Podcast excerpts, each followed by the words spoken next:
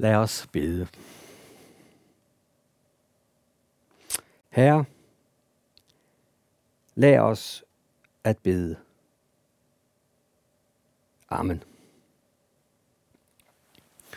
Vi skal høre dagens tekst fra Matteus evangeliet kapitel 6, og vi læser fra vers 5.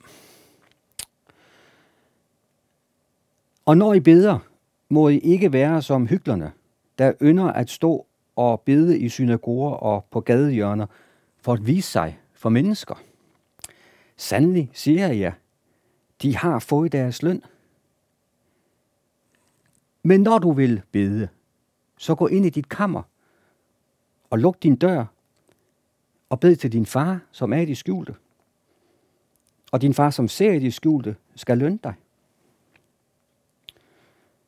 Når I beder, så er ikke munden løbe, som hedningerne gør, fordi de tror, at de bønhøres for deres mange ord. Dem må I ikke ligne.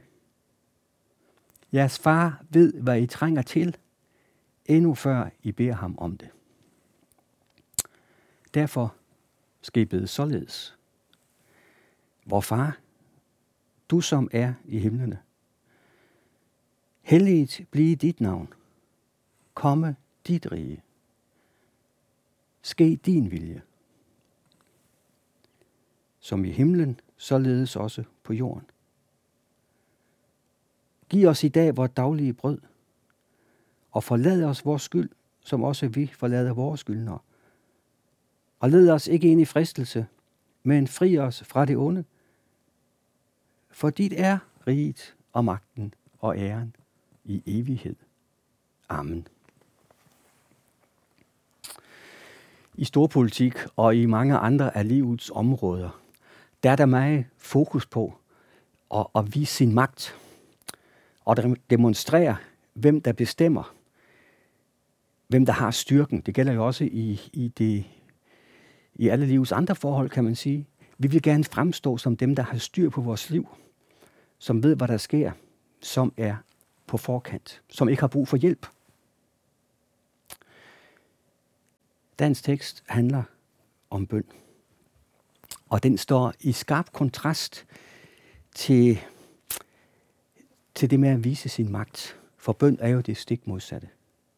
Bøn er jo at, at vise sin afmagt. Bøn er jo at, at kapitulere og åbent vedgå, jeg har brug for dig, Gud. Jeg kan ikke håndtere tingene selv. Jeg har brug for din hjælp. Det, det er på sin vis jo ydmygende. Men der er også noget kolossalt befriende i det. At kunne gå til Gud med alle ting, som Jesus lærer os. Det er jo helt vildt, at jeg har adgang til Gud. At himlens og jordens skaber. At han, som har riget og magten og æren, han, han har åbnet døre, så jeg kan komme til ham og lægge alle ting på bordet og fortælle ham præcis, hvordan jeg har det. Sagen er jo så den, at uanset hvor mange mennesker prøver at fremtræde som dem, der har styr på tingene, så har vi jo ikke styr på ret meget, der kommer til stykket. Der er jo rigtig, rigtig mange ting, som er fuldstændig uden for vores rækkevidde. De vigtigste ting her i livet er faktisk uden for vores kontrol. Det er det, som apostlen Jakob giver udtryk for i den tekst, som blev læst op øh, for lidt siden fra kapitel 4, hvor han siger, Og nu I, som siger, i dag eller i morgen vil vi rejse til den og den by, og blive der et år og drive handel og tjene penge. I, som ikke aner, hvordan jeres liv er i morgen. I er jo kun tåge, som ses i kort tid og så svinder bort. I skulle hellere sige, hvis Herren vil, så skal vi leve og kan gøre det eller det. Nu praler I og bruger store ord, men al den slags pral er af det onde. De fleste af os har sikkert planer for det nye år. Nogle af os har måske nytårsforsætter. Der er ting, som vi gerne vil. Der er ting, vi har planlagt. Og det er der ikke noget galt i. Vi skal bare huske på, at det ikke sikkert, det går sådan, som vi planlægger. Det er ikke sikkert, vi slår øjnene op i morgen. Det er der ingen garanti for. Vores liv er i Guds hånd, og det er ham, der bestemmer. I gamle dage, der, i meget gamle dage, der kunne man læse, når der blev møder blev annonceret, at der stod, der er møde i missionshuset på torsdag kl. 19, OGV. Det betød, om Gud vil. Og det er det, som Jakob han gør opmærksom på her. Hvis Herren vil, så kan vi leve og gøre det og det. Og jeg tror, at det her OGV, om Gud vil, det er en tilføjelse, som vi trænger til at få ind i vores liv. Også her ved indgangen til det nye år. Vi lægger planer, og det er fint, men det hele afhænger af, om Gud vil. Og vi er dybt afhængige af ham. Når vi skal køre en længere tur og for, og for eksempel krydse Storbælt, så plejer vi at begynde turen med at lægge den i Gudsender og bede ham om hans øh, beskærmelse og hans nærvær, også i trafikken. Det er jo sådan en lille synlig ting at erkende sin magtesløshed og lægge sit liv i Guds hænder og sige, om Gud vil, så planlægger jeg nu dette og dette. Og sige, om Gud vil, det er at erkende sin begrænsethed og sin magtesløshed. På nøjagtig samme måde, som vi gør det, når vi beder til Gud. Og her ved indgang til et nyt år, der er der, der nok af ting, vi kan pege på, som er ude af vores kontrol, og som afslører vores magtesløshed. Pandemien, som vi troede var aftagende, buller pludselig ind over os igen med fornyet kraft. Vi bombarderes med informationer om miljøproblemer, som ingen kan overskue rækkevidden og konsekvensen af, men som bare bliver mere og mere tydelige. Vi er vidne til stor, øh, storpolitisk øh, ustabilitet, og, og, og vi kan frygte for, hvad fremtiden vil bringe.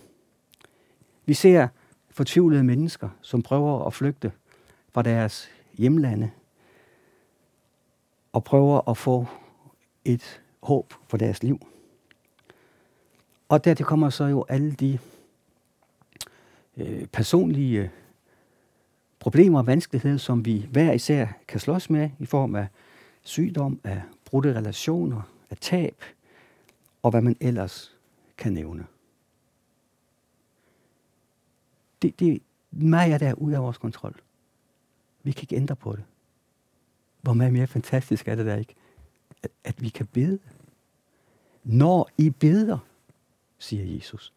Når I beder, det er det helt almindelige for en kristen at bede og lukke Gud ind i sit liv. I, i, i al den kaos, som vi kan opleve. Jesus siger i stedet, den som kommer til mig, vil jeg aldrig vise bort. Og komme til Jesus, det er jo der først og fremmest lige præcis og bede til ham, og Jesus vil ikke vise dig bort. Du har fri adgang. Vær ikke bekymret for noget, men bring i alle forhold jeres ønsker frem for Gud, i bøn og påkaldelse med tak, og Guds fred, som overgår al forstand, vil bevare jeres hjerter og tanker i Kristus Jesus, siger Paulus i Filipperbrevet. Om lidt skal vi synge sangen Herre, til dig må jeg komme, komme præcis som jeg er. Sikke et privilegium, at vi kan bede til Gud. Lad så andre opfatte det som magtesløshed, og hvad ved jeg? Ja, det er det. Men sikkert et privilegium, at, at vi kan lægge vores liv i Guds hænder. Hvor far, du som er i himlen, indledes fader vor. Og Luther forklarer det sådan her i sin lille katekismus. Det vil sige, Gud indbyder os til at tro, at han er vores almægtige far, og vi er hans børn, for at vi trygt skal bede til ham, som børn beder deres far eller mor om noget. Det er jo helt vildt. Hvad er det så, der sker, når vi beder? Ja, jeg tror, at noget af det vigtigste, der sker, det er det, at, at vi flytter vores fokus væk fra os selv og over på Gud. Og det har vi brug for. Og det, og det er det, der er så befriende. Vi bliver slet optaget af os selv og vores egne begrænsninger og vores egen elendighed, at, at vi glemmer Gud. Men i, den, i det øjeblik, vi, vi, vi, vi beder, så, så rettes vores øjne jo mod ham, vores himmelske far. Så det er ham, der kommer i fokus. Men han kommer også i fokus på en anden måde, som ligger i opbygningen af fader vor. Øh, det er jo ofte sådan, når vi beder, øh, når jeg beder i hvert fald, at jeg har ligesom min faste ting, og det bliver let en ramse af en masse personer, og det er alt sammen godt og rigtigt. Men det bliver hurtigt mig og mine, der kommer i centrum. Men, men læg mærke til, at fader hvor begynder med at sætte Gud i centrum. Helligt blive dit navn. Komme dit rige. Ske din vilje på jorden, som den sker i himlen. Det er de tre første bønder, og de handler ikke om mig. De handler om Gud. Og det tror jeg på en måde, at det er Guds øh, pædagogik.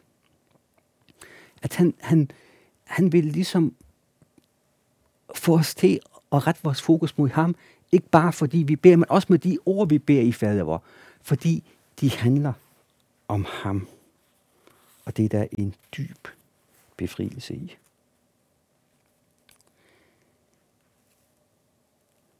Helligt blive dit navn.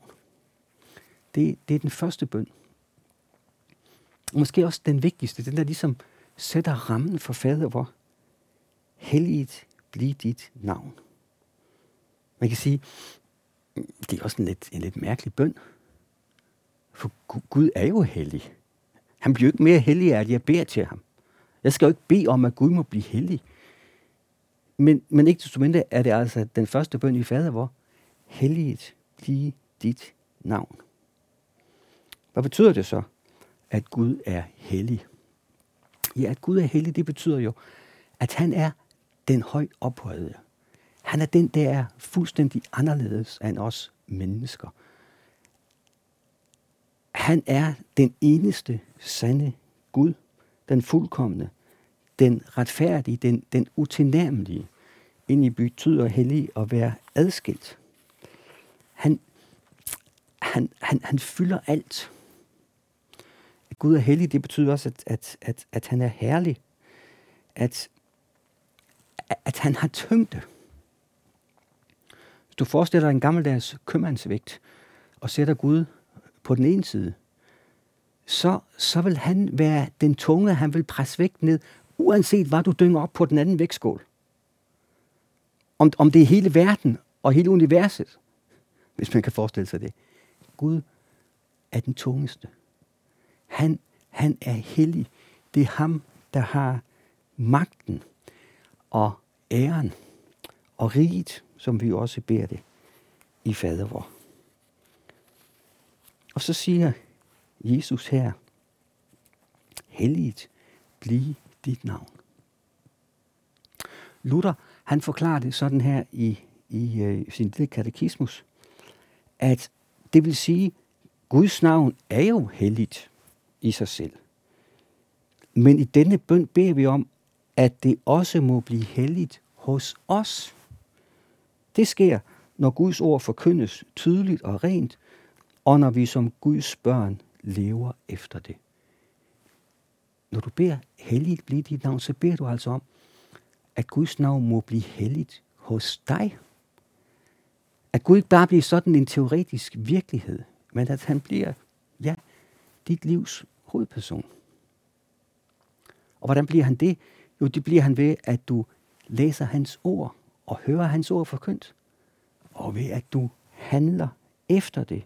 Når Guds ord forkyndes tydeligt og rent, og når vi som Guds børn lever efter det, altså tager det til os, som apostlen Jakob siger et andet sted i sit brev, at vi både er ordets hører og ordets gører, altså dem, som hører og handler efter ordet. Og på samme måde er det med, med også med, med de næste bønder. Komme dit rige, om det siger Luther, Guds rige kommer af sig selv og ud i vores bøn, men i denne bøn beder vi om, at det også må komme til os. Det sker, når vores himmelske far giver os sin helligånd, så vi tror hans ord, lever efter det og får evigt liv hos ham.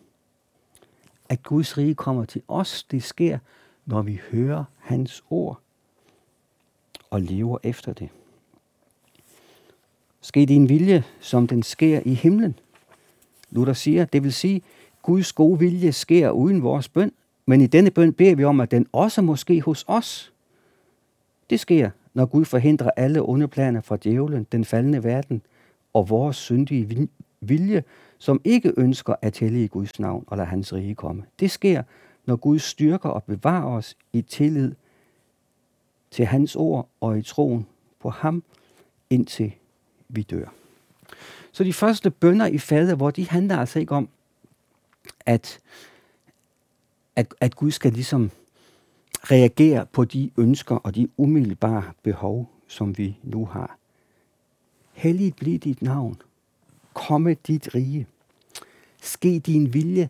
Det handler om, at det alt sammen måske hos os og i vores liv. At vi, at vi inviterer Gud ind i vores liv. At vi får Jesus på førstepladsen, som vi også øh, hørte det øh, i prædikenen til anden juledag.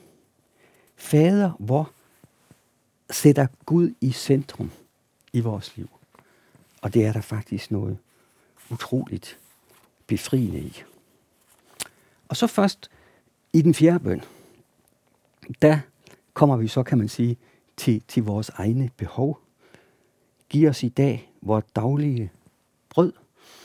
Bibelen på hverdagsdansk øh, fortolker bønnen på den her måde. Giv os det, vi har brug for i dag. Og det synes jeg faktisk er en, en, en, en fin formulering. Det er det, der ligger i det. Giv os det, vi har brug for i dag. Luther siger det sådan i, i, i hans lille katekismus. Det vil sige, Gud giver dagligt brød, også uden vores bøn, endda til onde mennesker. Men i denne bøn beder vi om, at vi må værdsætte det og modtage vores daglige brød med tak.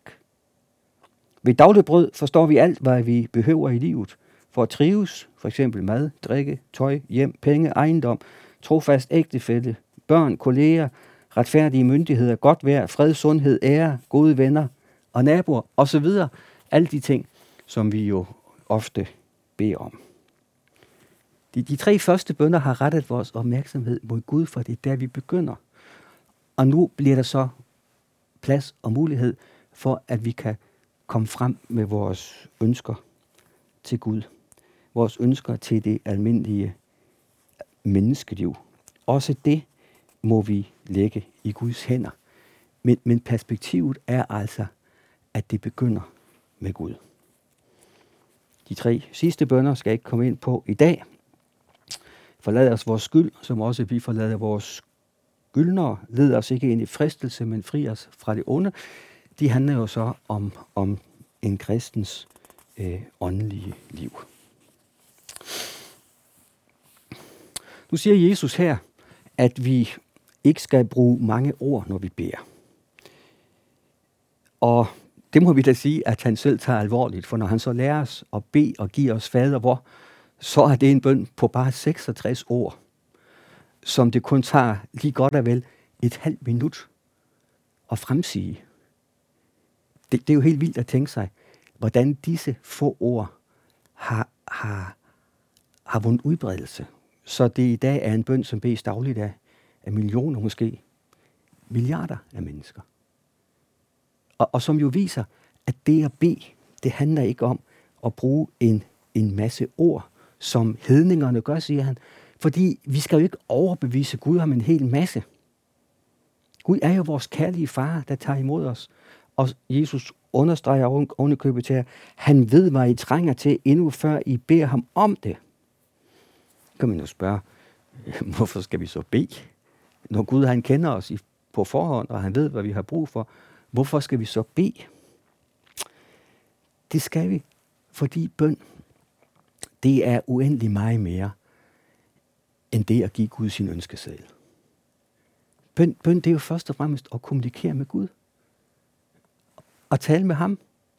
himlens og jordens skaber. Din og min frelser. Og det har vi mulighed for. I, i, i klassikeren fra Bøndens Verden, skrev der nordmanden Ole Hallesby, der siger han, at bøn det er at, at lukke op for Jesus og invitere ham ind. Og han knytter til ved, ved skriftstedet fra Johannes åbenbaring kapitel 3, hvor Jesus han siger, se, jeg står ved døren og banker på, hører nogen mig, og åbner døren, vil jeg gå ind til ham og holde måltid med ham, og han med mig. Bøn er at, at lukke Jesus ind i sit liv. Bøn er troens åndedrag, er der også en, der har sagt. Bønden er vores mulighed for at kommunikere med Gud. Med Gud. Paulus taler om, at vi, skal, at vi skal bede uafladeligt. Altså at bønden på en måde bliver mere end ord, den bliver en, en livsform. En, en indstilling, en måde at møde livet på. Om Gud vil. En samtale med Gud, som aldrig stopper.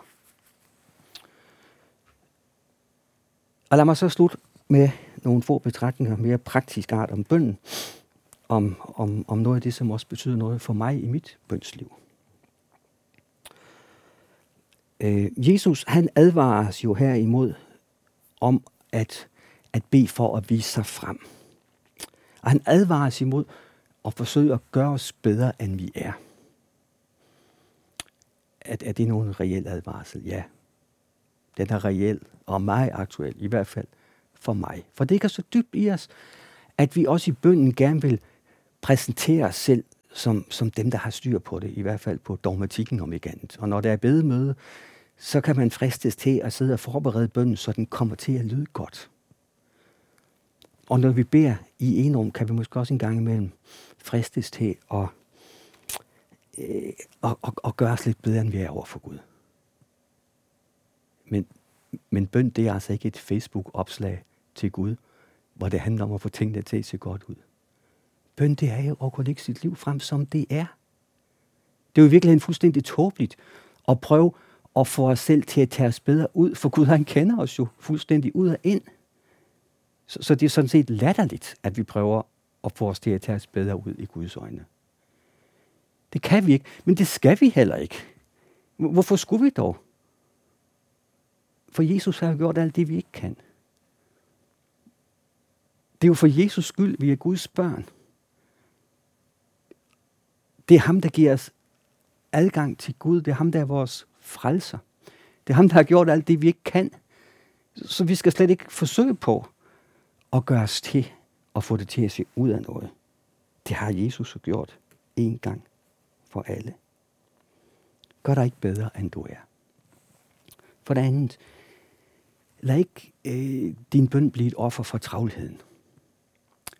Det synes jeg er et stort problem i mit liv. Når man står op til en ny dag, der er mange ting, der skal gøres, og der er nogle ting, der er deadline på, ja, så bliver det de ting, der ikke er så stram en deadline på, som vi springer over, eller som jeg springer over. Jeg vælger det, der haster, i stedet for det, der er vigtigt. Det siges, at Luther skulle have sagt, at når han havde ekstra travlt, så bad han endnu længere. Det er en lektie, som jeg har brug for at tage til mig. En tredje ting mere praktisk, det er, at jeg synes, det kan være godt at bede højt. Øhm, og især når man måske har lidt travlt, og, og koncentrationen svigter. Når man bare kigger på sin liste og beder, så lige pludselig så flyver tankerne alle mulige steder hen. Når man beder højt, så, så sænker man jo tempoet, og koncentrationen skærpes. Det er en hjælp øh, for mig at gøre det. At være et, et sted, hvor man ikke bliver forstyrret, er også et rigtig godt råd.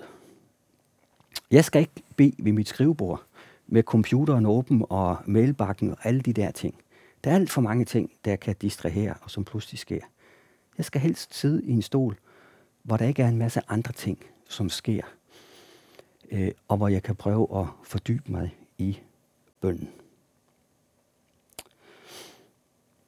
Så er det også en god ting at prøve at bruge bibelteksten som, som, som bedeliste på en måde. Altså, bøn er jo samtale med Gud, kan man sige. Gud taler til os gennem sit ord. Vi, vi svarer ham igennem vores bøn, og når vi har læst et skriftord, så, eller et skriftafsnit, så er det godt at overveje, hvad, hvad kan det her føre til af bøn i mit liv? Er der noget, jeg skal bekende? Er der noget, jeg skal takke for? Er der noget, jeg skal bede for? Hvis du tager fader vor her, for eksempel, er der noget, jeg skal bekende? Ja, jeg skal bekende, at jeg nogle gange kan gøre ligesom hyklerne, og være optaget af, at andre nu også ser mit bønsliv. Det er en synd. Der må jeg bekende for Gud.